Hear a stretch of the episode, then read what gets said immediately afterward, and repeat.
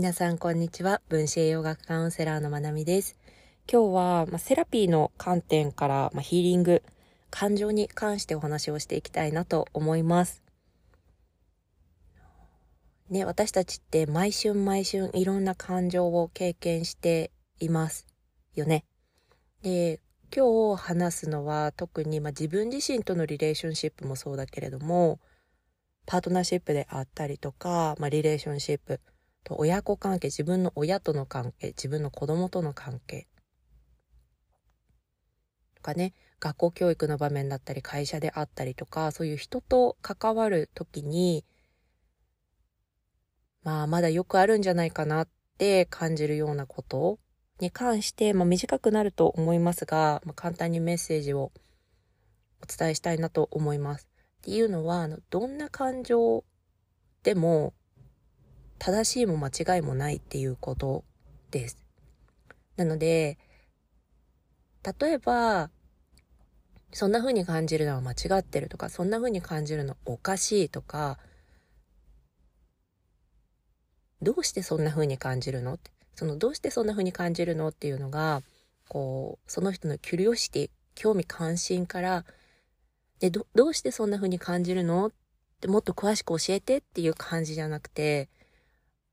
責めるような言い方で、もうあなたがそんな風に感じるのなんて理解できないみたいなね、どうしてそんな風に感じるのっていう声をかけられたりとか、 You are so crazy とかね、そんな風に感じるのはクレイジーだって言われたりとか、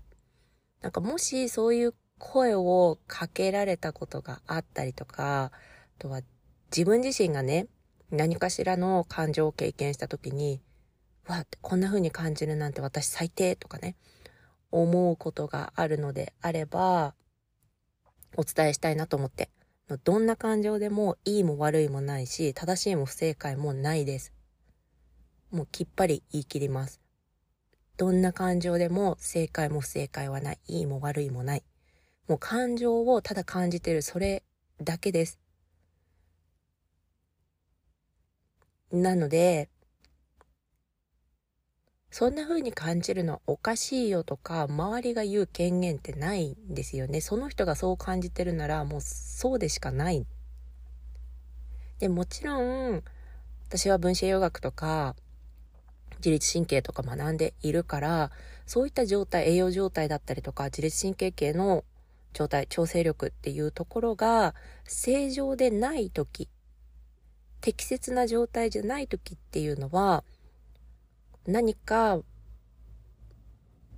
物事から感じる感情って適切に感じられてないこともあるんです。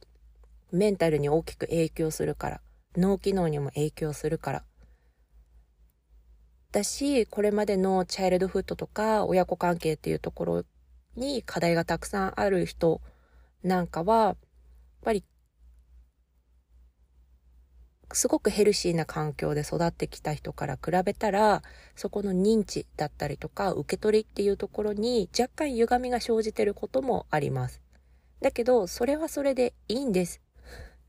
それが間違ってるわけじゃない。それがその人がこれまで生きてきた中でサバイブしてくる中で、それが最適な解、最適な答えだったからそんな風になってきたわけなので、そこを責める必要は全くないし、それをましてや他人から責められる必要は全くないので、他人からそういう言葉をかけられたら受け入れなくていいんです。その受け入れる受け入れないも私たちが決めることができるから、しっかりそこはバウンダリーを引いて、私の感情は私のもの、あなたの感情はあなたのものだから、相手に私たちの感情をコントロールされたくなかったら、私たちも相手のコント感情をコントロールするような言動っていうのは一切やめるべきです。何かしてしまってるならね。怒った時に相手に対して、もうそんな風に感じるなんてバカみたいとか、そんなつもりなかったのにとかね、相手を傷つけるつもりはなかったとしたら自分に。で、相手が傷ついたって言ってきたら、私はあなたを傷つけるつもりなんてなかったのに。で、つまりはあなたが傷ついているのってあなたの間違いよって言っているようなものなので、そうじゃなくて傷つけるつもりはなかったけどあなたは傷ついたんだねって、その感情に共感してあげること、これは自分自身の感情に共感をしてないと他者に対して共感するのってすごく難しいです。で、私は自分の仕事柄カウンセラーとして仕事をしているので、それってつまりクライアントの感情に共感できるカウンセラーでありたいと思っていますし、パートナーシップであったりとか、親との関係、子供との関係、学校で働いてた時は生徒との関係、他の先生との間だったりとか、いろんなところでやっぱり共感できる人でありたいなって思ってきました。ってなると、私は最初に自己共感っていうことをよくよくできるようにならないといけないんですよね。ね、これは聞いてくださっている皆さんにも言えることかなって思っていて、こう相手に対して何かできるようになりたい、相手との関係の中で、人との関係の中で何かできるようになりたいって思ったら、まず自分が自分に対してできるようになる必要っていうのがあります。これは絶対避けて通れないものなんだなって私は感じています。私は、まあ、分子栄養学カウンセラーって言っていますが、私のカウンセリングを実際に受けてもらった人はよくわかるかなって思いますが、栄養の話だけをしてるわけじゃないんですよね。本当に、本当にカウンセリングっていうよりセラピーですねっていうふうに声をいただくことがあるんですが、本当にそうだなって自分でも思います。本当にヒーリング、セラピーを提供しているなって思いますが、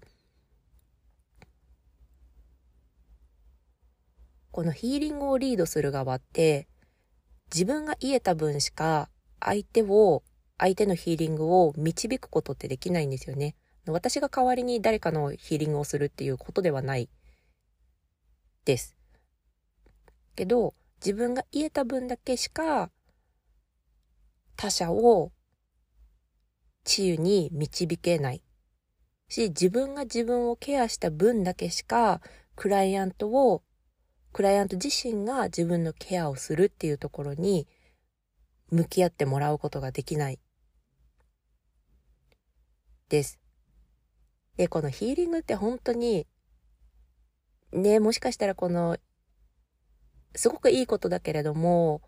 こうセルフケアとかセルフラブとかトラウマケア、ヒーリングみたいなのほわっとしたこう優しいイメージがもしかしたらあるかもしれないけど、のすごく過酷な面ももちろんあります。全然右肩上がりで進まないし、さんぽ進んでにほ下がるって常だし、なんならにほ進んでさんぽ下がるみたいなこともあるし、だけどカウンセラー側とかヒーラー側でいる人たちは、自分が向き合、自分が自分に向き合った分だけクライアントさんと向き合うことができるっていうことで、これは親子関係でも会社との、会社での人との関係でも何でも一緒で、自分たちが自分に向き合わずして相手に変化を求めてもうまくいかないことがほとんどなんじゃないかなって思います。ちょっとね、周りで今トラックがエンジンかけていてとってもうるさいですが、そう今日伝えたかったメインのメッセージとしては、どんな感情でも正解も不正解もないよっていうことで、相手にそんな風に感じるのは間違ってるとか、そんな風に感じるあなたはクレイジーだとか、そういう言葉を投げかけられた時の適切な反応、ヘルシーな反応だなって私が思うのは、これはね、ハーバードの先生が提唱している反応の仕方で私はすごくすごくいいなって思ったものなんですけど、 Whether you agree or not Whether you agree or not My feeling is mine っていうね、あの、あなたが賛同しようとどうであろうと、まああなたが理解しようとしなかろうと、私の感情は私のものであるっていうことなんです。にね、この言葉を、まあ、直接言ってもいいけど、もちろん関係性もあるだろうしね、その状況っていうものもあるから、すべての場面で言葉に出すのがいいかって言ったら、それはディペンドオンシチュエーションかなって思いますが、の状況によりけりかなって思いますが、この言葉を胸に置いておくだけで、こうバウンダリーがね、引きにくい人は、ちょっとこう自分に軸を戻すことができる言葉なんじゃないかなと思って、この言葉も一緒にね、合わせて紹介したいなと思いました。の感情に間違いも正しいもないです。Whether you agree or not, my feeling is mine. Whether you agree or not, our feeling is ours. そう、周りがね、誰が何と言おうと、私たちがそう感じてある、感じているのであれば、それが事実っていうね。まあそんなことをちょっとふと思った朝でしたので、今日はそんなことをシェアしてみました。皆さん最後まで聞いてくださってありがとうございます。良い一日をお過ごしください。